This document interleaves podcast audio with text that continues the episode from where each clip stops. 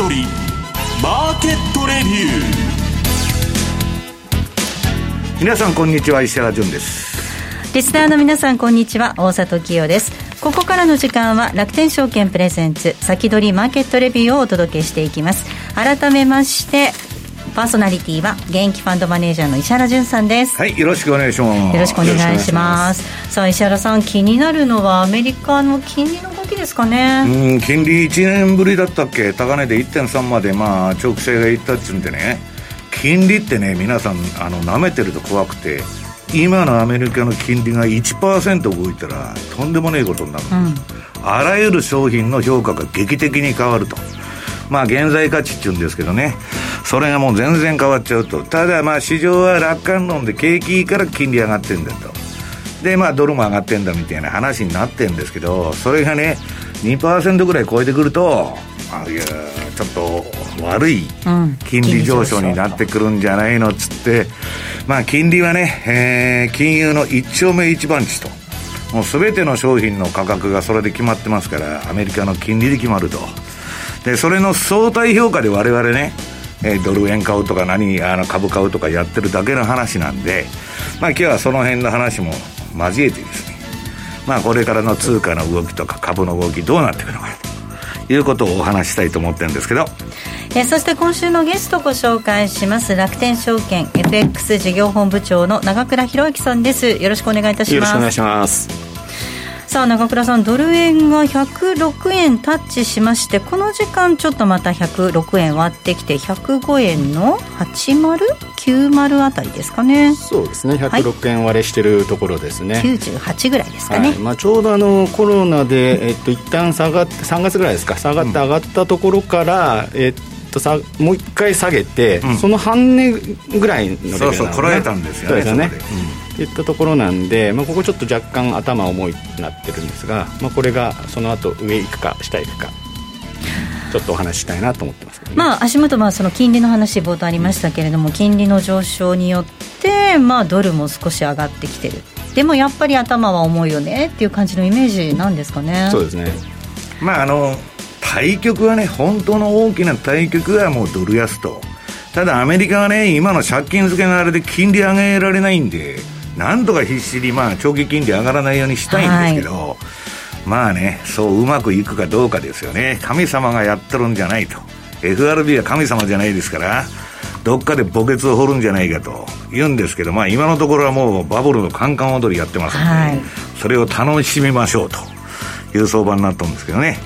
さあこの番組は YouTube ライブでも同時に配信をしています。動画の配信についてはラジオ日経番組サイトからぜひご覧ください。番組のホームページからは随時質問などを受け付けています。番組宛てメール送信フォームからお願いいたします。それでは番組を進めていきましょう。この番組は楽天証券の提供でお送りします。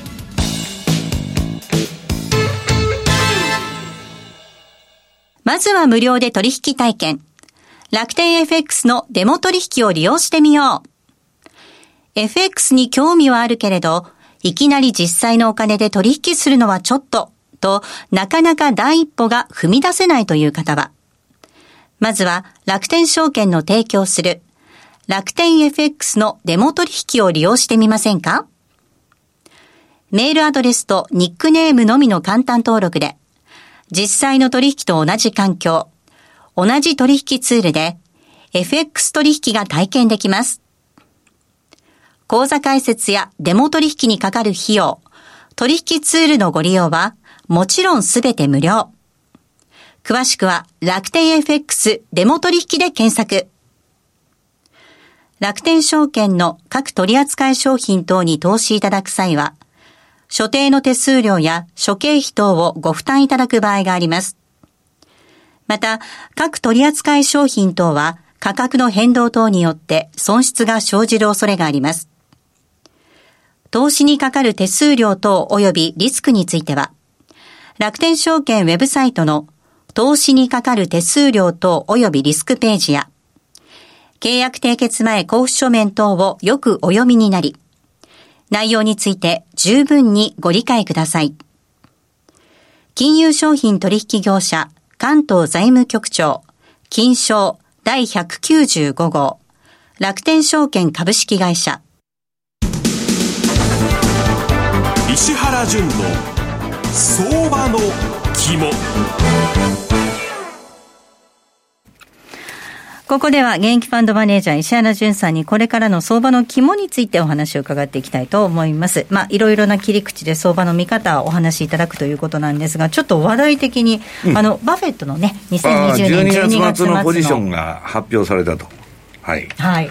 ね、あの、ちょうどテスラを買っとるんじゃないかっつって、ここ2、3か月話題だったんです。ね楽しみにしてたんですけど。なんか変な銘柄バラバラ買ってるだけでですね。シェブロン？うん、ベライゾンベライゾンも買とかですね、うん、ベライゾンがバフェットが買うとは思えない銘柄だけどね。いや、そう、そうですか、ベライゾン？うん、まあ、要するに彼の部下が買ってるだけの話だと思うんだけど、はい、まあ、どっちにしたってですね、バークシャがテスラ買ったらもうこの世の終わりということだと思うんですよね。うん、PR200 倍でも3倍、300倍でも1000倍でも買うという相場ですから、テスラの場合は夢を買ってるわけですから。バフェットがね、夢を買うっていうのは、まあ、ちょっとありえんわけですね。テスラを買うイコールビットコイン、仮想通貨を買うみたいな世界一緒なんですかね？そうですよ。だからそれは債券利回りがなかったから、はい、みんなもうジャンク債から何から買い尽くしてあげく、最後ビットコインに行っとるんですよ、うん、もう買うものがないんですから。だから、そういうまあ、消去法とか運用者は儲けないといけないんでね。まあ何かに行くんだけど。まあ、それがどこが賞味期限なのかということで申しますとですね、まあ、なんやかんや言っとんですけど、資料の1ページ。これ、まあ、あの、楽天さんのあの、新春セミナーでも出した資料なんですけど、えー、まあ、今年はもう、あの、もう、えー、5月末まで上げるんだと。まだあの、なんだっけ、これからバイデンのね、ばらまきから何からもう MMT なんですよ。今の世の中は現代化平理論で動いてると。その心はというと、いくら金吸ったってインフレにもならないし、もうむちゃくちゃやったれと。行くとこまで行くぞと。で、大きな政府。ね。まあデジタル共産主義ですね。えー、仮想通貨もこれから全部中央銀行がやって、財産も全部国家管理になると。その流れの中の、まあ大きな、えー、まあコロナの契機にですね、そういう動きが一斉に出てきたと。で、まあそれはそうなんですけど、まあ株は、その、えー、給付金事情が多くて、まあ、二十何万円とか入ってきたらですね、まあ、買うもんもないと、成熟世界で。株やったらと、FX やったら、ビットコインやったらって、もうそういう人ばっかりなんですよ。で、やらないとみんながやってるっていう話が聞こえてきて不安になると。ね。で、それでまあ、あの、これね、まあ、こ、今年は5月末いっぱいまで上げ基調で、そこから反転するとしたら、その6月から10月だと。で、また年末にかけて上げるっていうサイクルじゃないかと。まあ、これはラリーもその横のチャートが出てますけど、言ってるわけですけど、で、まあ、えー、一般的に言われてるですね、えー、2ページ。株っていうのは毎年10月末に買って4月末に売るんだと。もうこのチャートの通りじゃないですか。過去20年間のこれ平均なんですけど、10月の半ばから上げ出してね、4月まで上げて、で、その間は横ばいということは、これほとんどこの間は収益上がらないわけです、株やっててもね。だからそれが、まあ、えー、起きてるんですけど、今年はね、ちょっと、2月がもうちょっとね、えー、弱い相場と言われてるんですけど、はい、毎年ね。これまあ、これ見てても1月2月はなんか上げたり下げたりしとるんですけどね。うん、意外に頑張ってるんだと。はい。今年は。うん、相場になってると。いうことです。で、まあ、実際にチャート見てみると、3ページのニューヨークダウのですね、これまあ CFD ですね。えー、長倉さんとこでやってる CFD の、えー、MT4 のチャートに私のインディケーターをぶち込んでみたと。で、一番下の、えー、その、えー、黄色が売りトレンド、赤が買いトレンドで、まあ赤の間はずっと買い持ちしとくと、黄色の間売っとくと、ドテンドテンドテンと常にポジションを持ってるシステムなんですけど、これね、今、あの、赤になってまして、これでその上の標準偏差ボラティリティトレードのシグナルも赤になってまして、まあ強い相場というと強い相場なんですね。で、次の、えー、4ページ。はい。こっちは日経平均のシーズナルサイクルで、これはやや、えー、ニューヨークダウとは違う形で、これ2月の半ばぐらいから4月いっぱいまで上げるという循環に入ってましてですね。で、外人が日本株持ってなかったんで、まあ、買わなきゃしょうがないみたいな連中が今、退去して落ちかけてですね、余計に強いと。で、次の、その、5ページのチャート。これも楽天 FX の、えー、えー、っと、MT4 の、楽天 MT4 の、えー、楽天さんの日経平均の CFD ですね。えー、これのチャートで、こんなちょっと素晴らしい、いえー、循環はないと。とにかく買いトレンドが、まあ、あの、標準偏差と ADX の動き見てると、あの、連発してるんですけど、下のその私のボラテリティフォローシグナルってもう赤に丸いっぱなしで一回も売りになったことないんですよ。この相場、このチャート出てる期間ですね。えー、2020年の、まあ、9月以降のチャートが出てるんですけど。秋以降ですね。うん、もう、えっと、日経平均は今、あらゆる商品の中で一番強い。この期間で見るとね。はい。直近原油なんかも強いんですけど、まあ素晴らしいチャートだと。いうことで、まあなんで上げとるかっていう理由は置いとくとですね、チャートの波形だけはむちゃくちゃいいと。はい、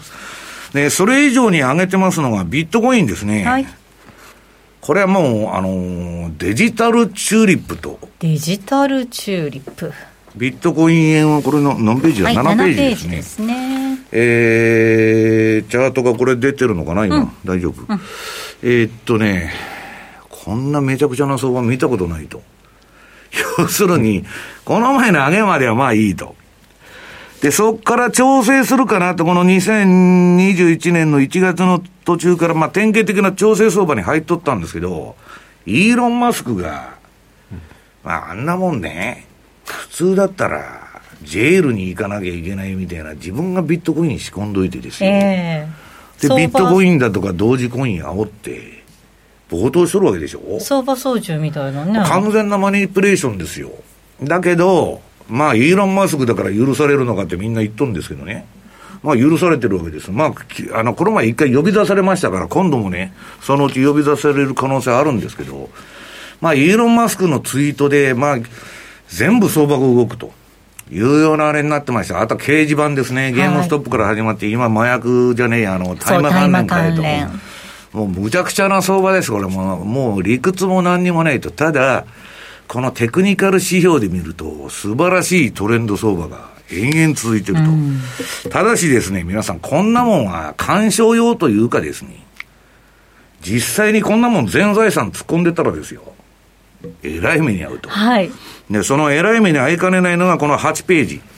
まあこれデジタルチューリップと言われてるんですけど、世界三大バブルの、まあ最後の、人類最後のバブル、オランダのチューリップバブルですね。はい球根1個で家と交換できたというくらい冒頭しましてですね、あの、チューリップの球と球根が。で、当時、えー、チューリップの球根を買わない奴はバカだと言われてた。うんうん、後から振り返ったらなんだっていう話なんですけど、渦中にいる人は、恋愛と一緒なんですよ、大札さん。はい、もう見えなくなってなるほど。アバタもエクボだと。もエクボ。何でもこうたれやと。言ったれと。はい。で、その結果どういうことになるかっていうのは、まあこのチャート見てるとですね、急降下して落ちていくんですね。まあこの、この、こういうチャートっていうのは5波動で上げて3波で下げると。はい、まあエリオット波動のフラクタル構造、構造通りのチャートになったんですけども、今やビットコインがこういうことじゃないかと。で、まあ、えー、2兆ドルぐらい、えー、なんだっけ、えー、9ページ。ゲームストップですね。これはもうあの、短期間でデジタルチューリップじゃない、あの、チューリップ相場やっちゃったと。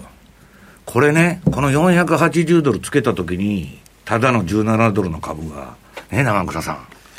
東証一部の売買代金よりでかかったんですよ。そうですね。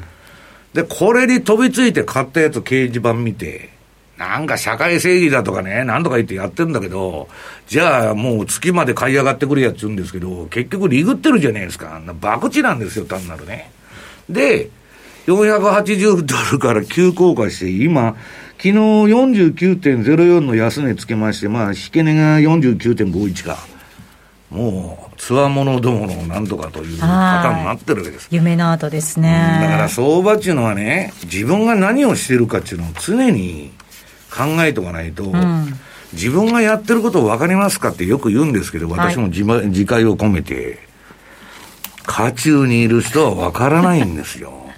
で、相場から興奮だとかスリルを求めたい人は、こういう相場に乗ったらいいんですよ。自由ですから。その代わり全てを失う可能性があると。と、失ったいい金、失っていい金しかやったらダメだということなんですね。で、まあちょっと怖いのがですね、次の10ページ。この、あ、10ページね、えー、10、あ、10ページか。はいこれ長期金利の冷やしなんですけど、じりじりじりじりじりじり上がってきましてですね。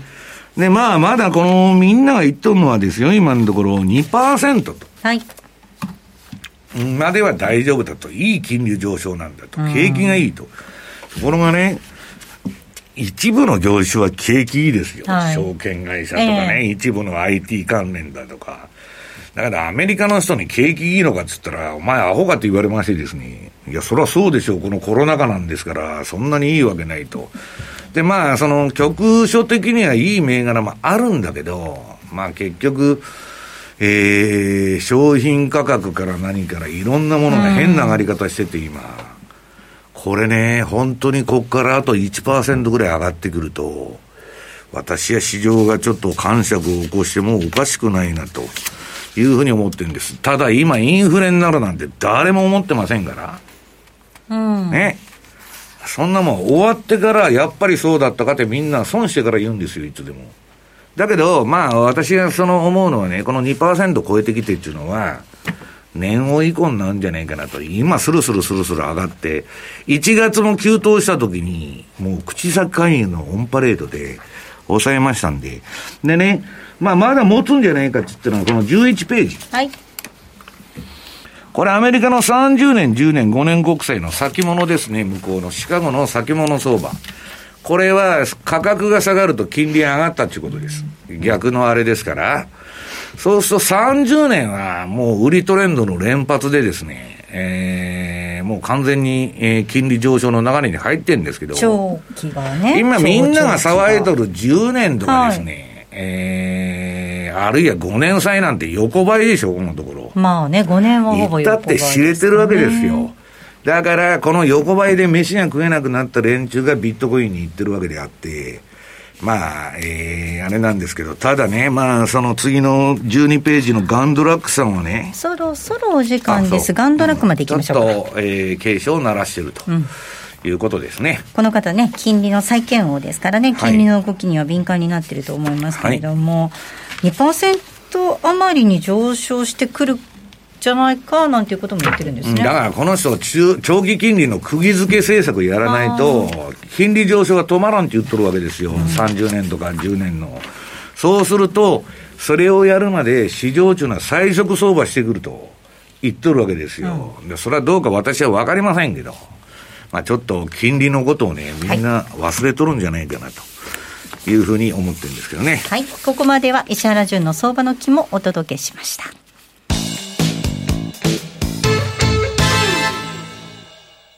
まずは無料で取引体験。楽天 FX のデモ取引を利用してみよう。FX に興味はあるけれど、いきなり実際のお金で取引するのはちょっと、と、なかなか第一歩が踏み出せないという方は、まずは楽天証券の提供する楽天 FX のデモ取引を利用してみませんか？メールアドレスとニックネームのみの簡単登録で、実際の取引と同じ環境、同じ取引ツールで、FX 取引が体験できます。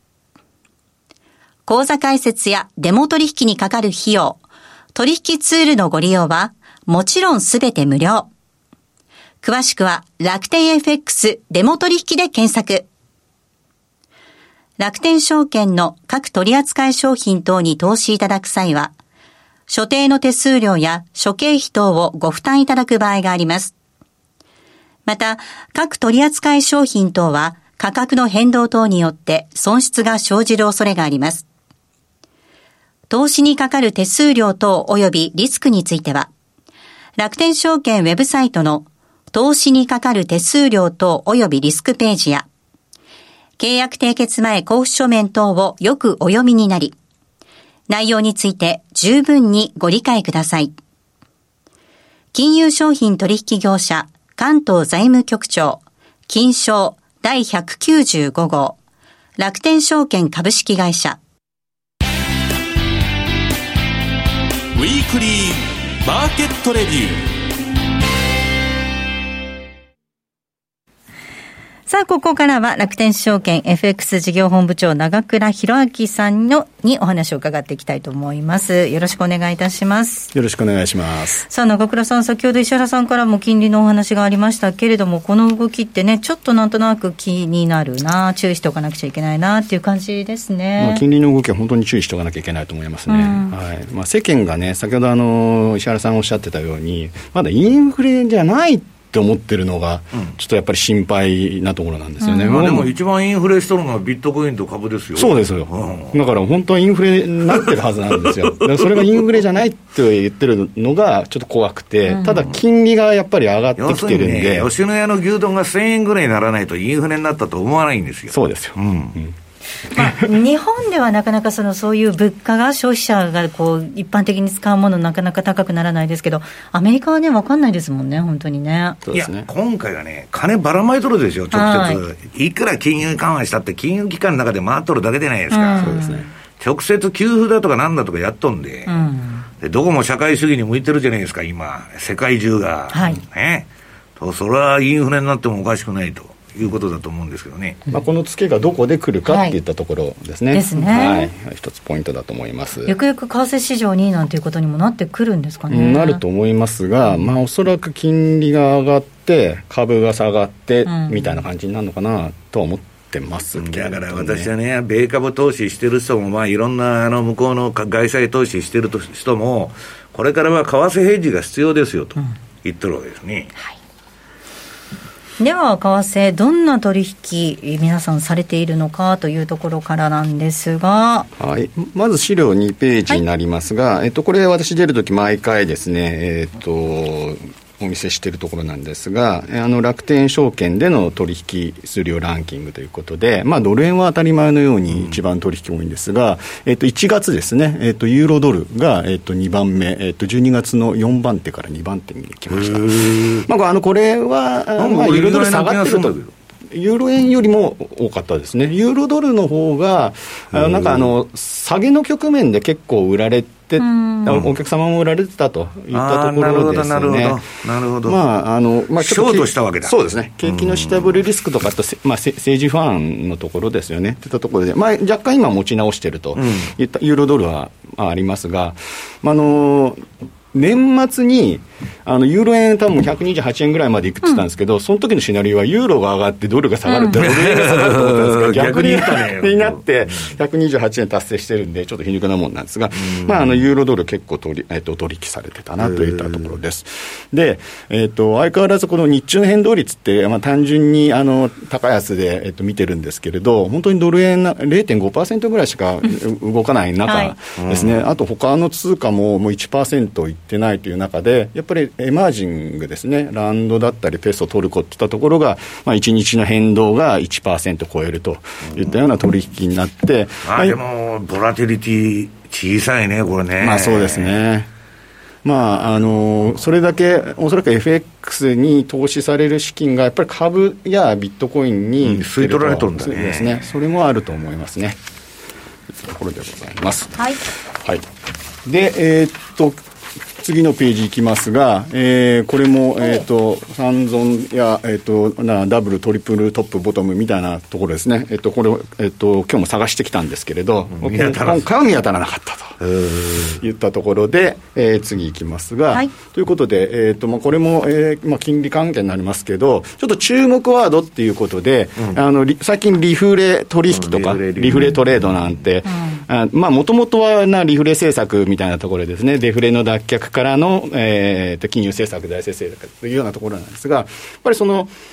まあ、なんとなくその金利高くなって、こう、物価が高くなっていくっていうようなところで、あの、商品相場とか、それから景気循環株みたいなところがこう、うん、買われていって、はい、まあ、それも、そうですね、まあ、株価をこう、買い支えてるって言ったところにもなるんですけれど、やっぱり、だんだん金利が緩やかな、えーと、上昇からですね、さらにこうやっぱり突き抜けていく、あのさっき石原さん言ったように、もうまだ、えっと、1.3%ぐらいですか、長期金利が、まあ、ここら辺はまだいいところですが、余裕のよっちゃんだってみんな言っとるわけですね、これがだんだん上がってくると、株価の上昇が止まって、もしくは、えっと、調整入って、まあ、リフレからインフレになっちゃうとまずいと。はい。でまだリフレとか言ってるんですけど、私はちょっとこのやっぱり株価見てると、うん、いや、インフレもうなんか、含みつつある感じ、はい、いや、インフレになるっていうのはね、社会主義政策になっとるでしょ、どこも給付だ、ばらまきだ、ベーシックインカムだ、MMT だって、みんなそんな政策ばっかじゃないですか、事実上、今、アメリカがやっとるのは MMT でしょ、もう。それはね、QE ではインフレにならなかったかもわからないけど、うん、人間等しくね、えー、なんか与えようと、大きな政府作るわけですから、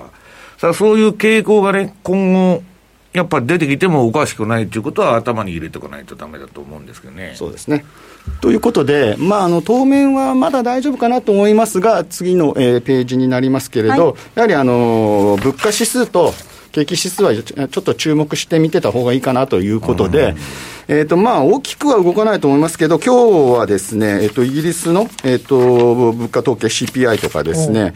あと、アメリカの工業、鉱工業生産とか、えっ、と、発表されるので、えっ、と、まあ、見ておいた方がいいかなと思いますが、あの、私自身は、えっ、と、物価指数と、それから PMI、ですね、はいはい、ここはちょっと見て、えー、いるところですと。いうところですね。はいまあ、やっぱり金利の動向は、あのまだ大丈夫だとは思いますが、見た方がいい金利上がってるから、ドル円買いやって言ってるうちはいいんですけど、はい、それがどっかの時点で金利上がっとるのに、ドルが売られるみたいなね、うん、ことになっちゃいかねないというかね、まあ、私は株がまあ結局すごいインフレでしょ？だってこの前、テスラの株100ドルか200ドルで買えたのに800ドルとかね。どんどん、ね、むちゃくちゃ現金の価値が下がっとるってことですよ。はい。あまあね、その、まあ、それを資産インフレとは言っとるんですけど、他のものもね、コモディティ上がってきて、ね、全部上がってきて、で、今、まあ、エブリシングバブルと昔からあの、まあ、ここ最近言われてるんですけど、まあ、全部大天井相場の中でね、まあ、それがどこまで延命できるかと。でね、金利ってね、反転するとしたら、私、あの、米国債のトレーダーから始めたんで、まあ、昔は毎年6月だと。はい。タイミングが、ね、6月には、うん、反転すると、うん、まあだから私もね、5月いっぱいぐらいまでは、ちょっと悠長には構えとるんですけど、その後長倉さん、怖いなと。いう話今年の中盤から後半にかけては結構怖いと思いますよ、やはり、あのエマージングがそろそろボロが出の新興国がですねボロが出てくるんじゃないのかな、まあ、トルコも調子よく上げてますけどね、はい、今。はいそうですね。新興国もしんどいかも分かりませんよね、はい、この後の延長戦でまたチャートを見ながらお話を伺っていきたいなと思います。ここまでは FX 事業本部長の長倉弘明さんでした。ありがとうございました。ありがとうございました。さあお送りしてまいります お送りしてまいりました。楽天証券プレゼンツ。先取りマーケットレビューそろそろお別れのお時間です。えこの後は延長戦 YouTube ライブでの延長配信となりますのでぜひそちらもご覧くださいこの番組は楽天証券の提供でお送りしました。